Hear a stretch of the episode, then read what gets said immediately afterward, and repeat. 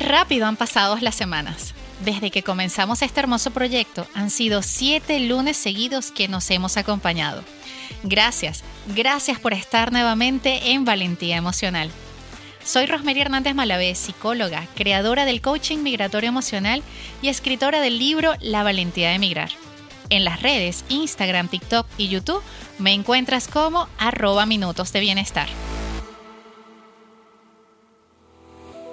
Usted es una persona sana, sus padecimientos están solo en su mente. Entonces, ¿es un tumor cerebral, doctor? Como si de un chiste se tratara, ¿cuántas personas que conoces tendrían una respuesta similar? ¿Cuántas veces has escuchado o leído en las redes sociales la frase, el cuerpo grita lo que la boca calla?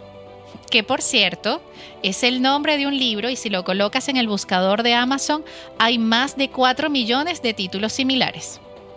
En este episodio evitaré hacer un diccionario de significados para cada enfermedad. De eso consigues en otros lugares. Lo que sí haremos es conversar sobre la relación ineludible del cuerpo y la mente, de algunas patologías y su origen emocional. Desde este momento y en los próximos minutos, Dedica una pausa consciente para conocerte, para aprender lo que aún es posible cambiar y que mejorará tu calidad de vida más allá de solo evitar enfermar.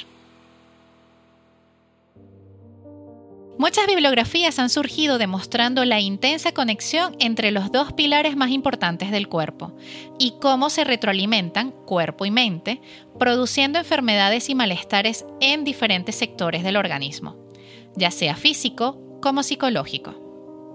En el libro La conexión cuerpo-mente, Debbie Shapiro explica cómo nuestros estados emocionales pueden favorecer todo tipo de enfermedades. Hipertensión, disfunciones cardíacas o trastornos nerviosos de diferentes tipos.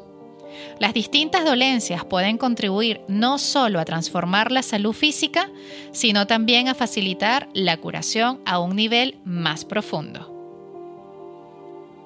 El secreto está en descubrir y comprender los mensajes que encierran los desórdenes físicos para poder conocernos y vivir mejor.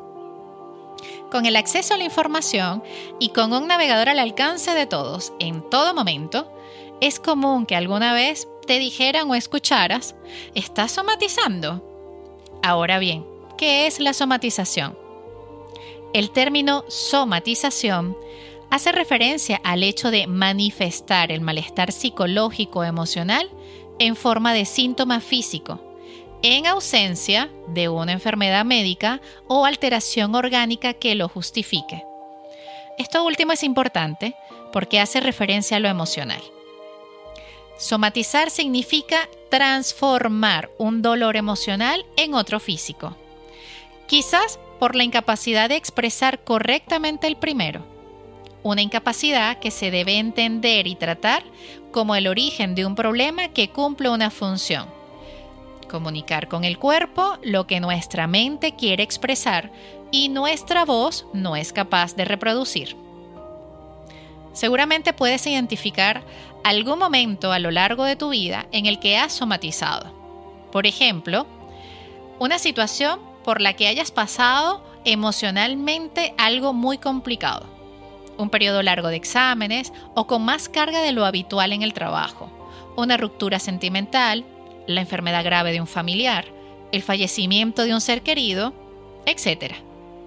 Y seguramente has sentido malestar físico como consecuencia. Fatiga, dolores de cabeza, dolores de estómago, náuseas, entre otros. Si bien cualquier persona en un momento determinado de su vida puede somatizar sin ser esto algo patológico, otras pueden llegar a desarrollar un trastorno diagnosticable. De hecho, cada vez hay más estudios que señalan que la inadecuada gestión y expresión emocional puede desencadenar trastornos físicos o predisponer al cuerpo al desarrollo de ciertas enfermedades.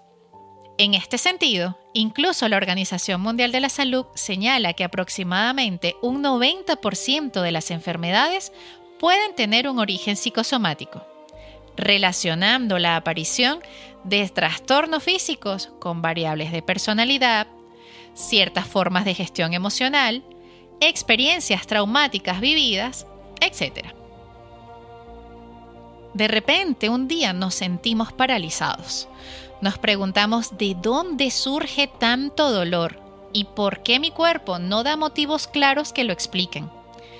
Los motivos están en la mente, pero están anestesiados. Muchas de las personas no expresan su malestar porque no encuentran las palabras o simplemente se les ha enseñado que de hacerlo quedarán expuestos. Como siempre, el objetivo no es buscar culpables, y aunque nuestros padres o cuidadores, así como la crianza y las creencias alrededor de la enfermedad con la que crecimos, tienen gran influencia, también lo tiene la sociedad en general. Se nos enseña todo tipo de asignaturas, pero la asignatura de conocernos emocionalmente está pendiente.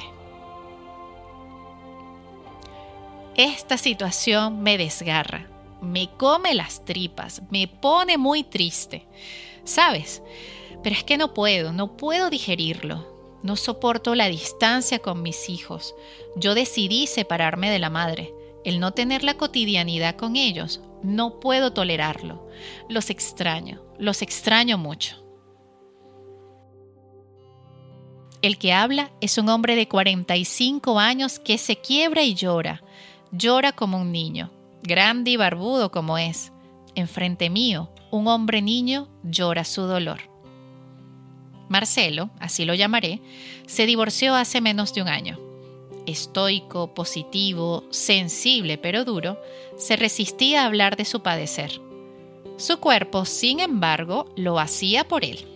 Trastornos del sueño, palpitaciones y sobre todo un cuadro intestinal agudo del que habían descartado cualquier tipo de origen orgánico, lo que se conoce como intestino irritable.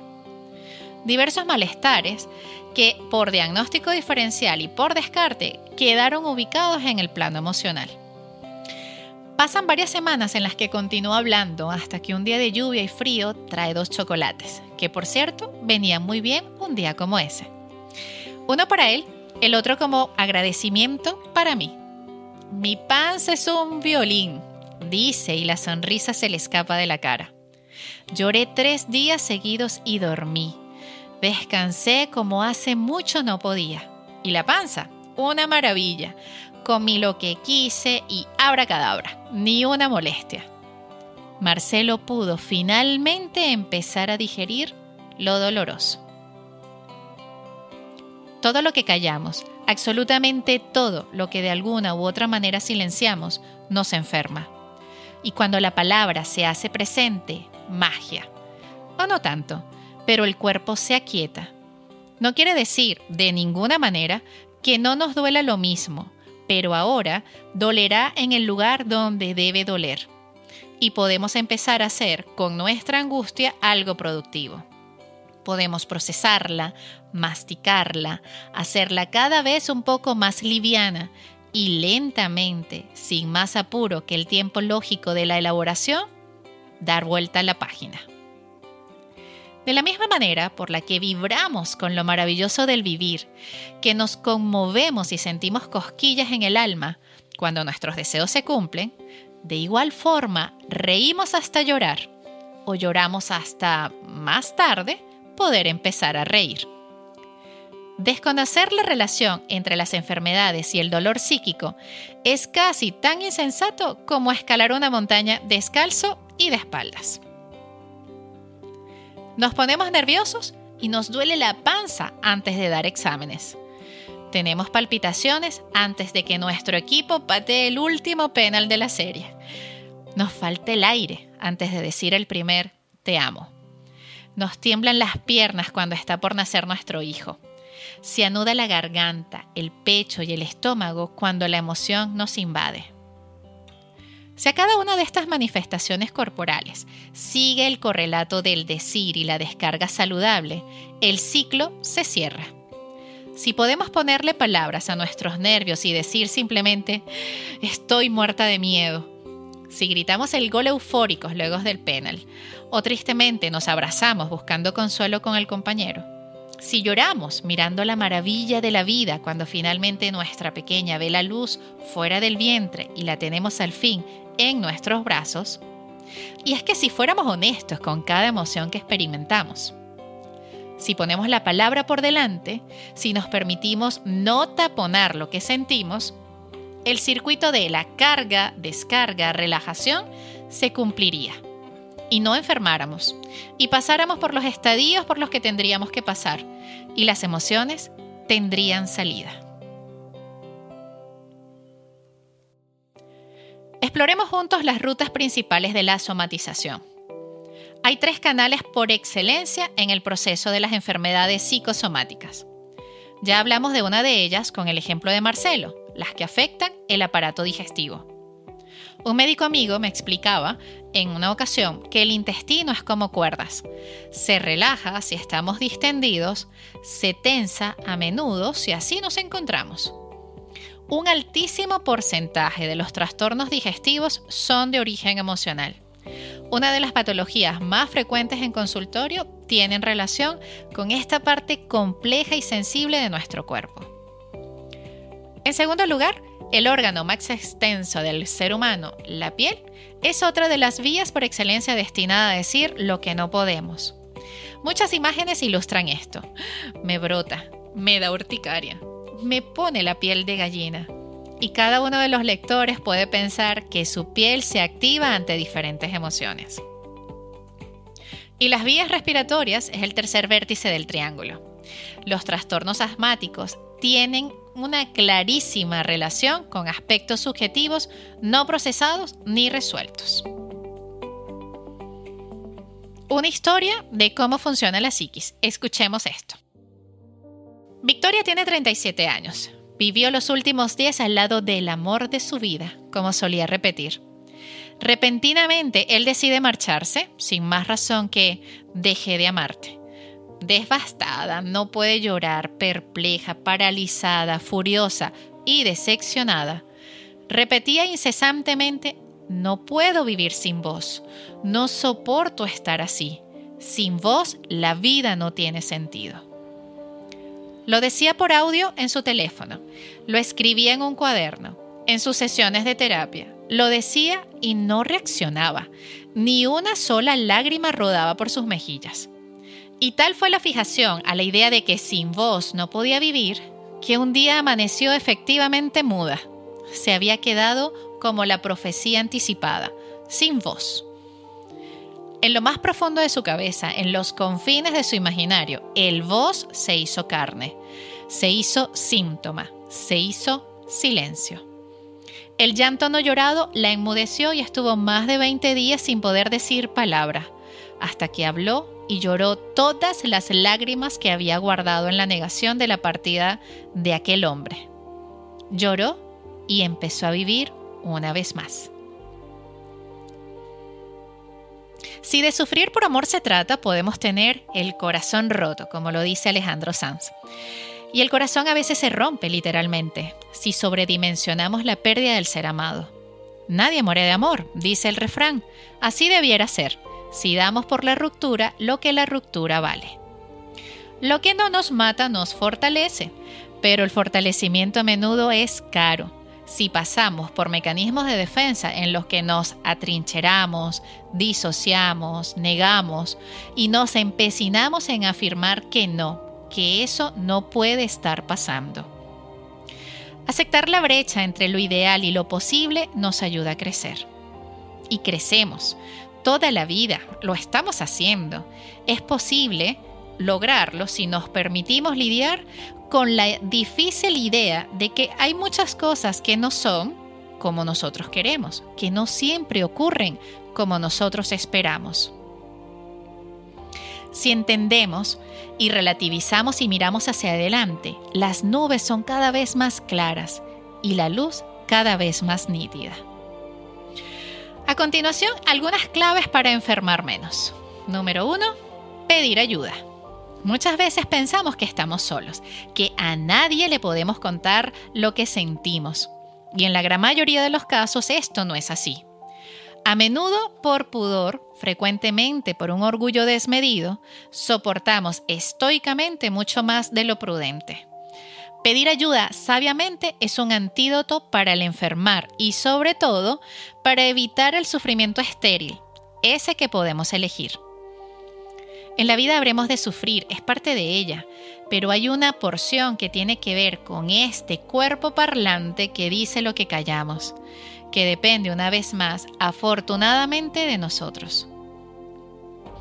Y número dos, prevenir, escucharnos y anticipar. Cuanto más temprano podamos detectar aquello que nos lastima, obstruye y que simplemente nos duele, más pronto podremos ponerlo en palabras y prevenir que pase del lado del cuerpo. Claro, si ya está lo patológico instalado, en lo orgánico será la medicina la que tendrá que intervenir, tratando lo que en muchos casos es el síntoma de lo no dicho, eso que nos ha enfermado. El silencio, el callar, nos resta, nos empequeñece. Decir a tiempo, mirar para adentro, nos cuida, nos protege, nos alivia. Así de sencillo o así de complejo. Es por eso que te invito entonces a amasar palabras para construir una vida lejos de los dolores innecesarios y más cerca de las emociones genuinas. Queda claro que la mejor manera de lidiar con las enfermedades es sumergirnos en nuestro interior y comenzar los cambios desde allí dentro, de las raíces más profundas de nuestras emociones y sentimientos, y comenzar el cambio de a poco y progresivamente. Solo de esta manera lograremos gestionar mejor el cuerpo y la mente. Ahora, es muy importante y necesario que consultes con los diferentes profesionales de la salud, así como también con psicólogos o terapeutas, para que te ayuden a encontrar la raíz de tus problemas emocionales, porque si no logras sanar la emoción que provoca una enfermedad, esta volverá a aparecer. Y si crees que puedo ayudarte, contacta conmigo. A ti que hoy me escuchas, que has llegado hasta acá y que sin duda eres valiente, te invito a que no reprimas, vive intensamente y reconoce el problema cuando se presente. Porque con esta fórmula lograrás ver cambios inmensos en tu salud y bienestar emocional. Gracias por acompañarme y escucharme, por tu compromiso en querer entrenar tu valentía emocional. Nos escuchamos en un próximo episodio.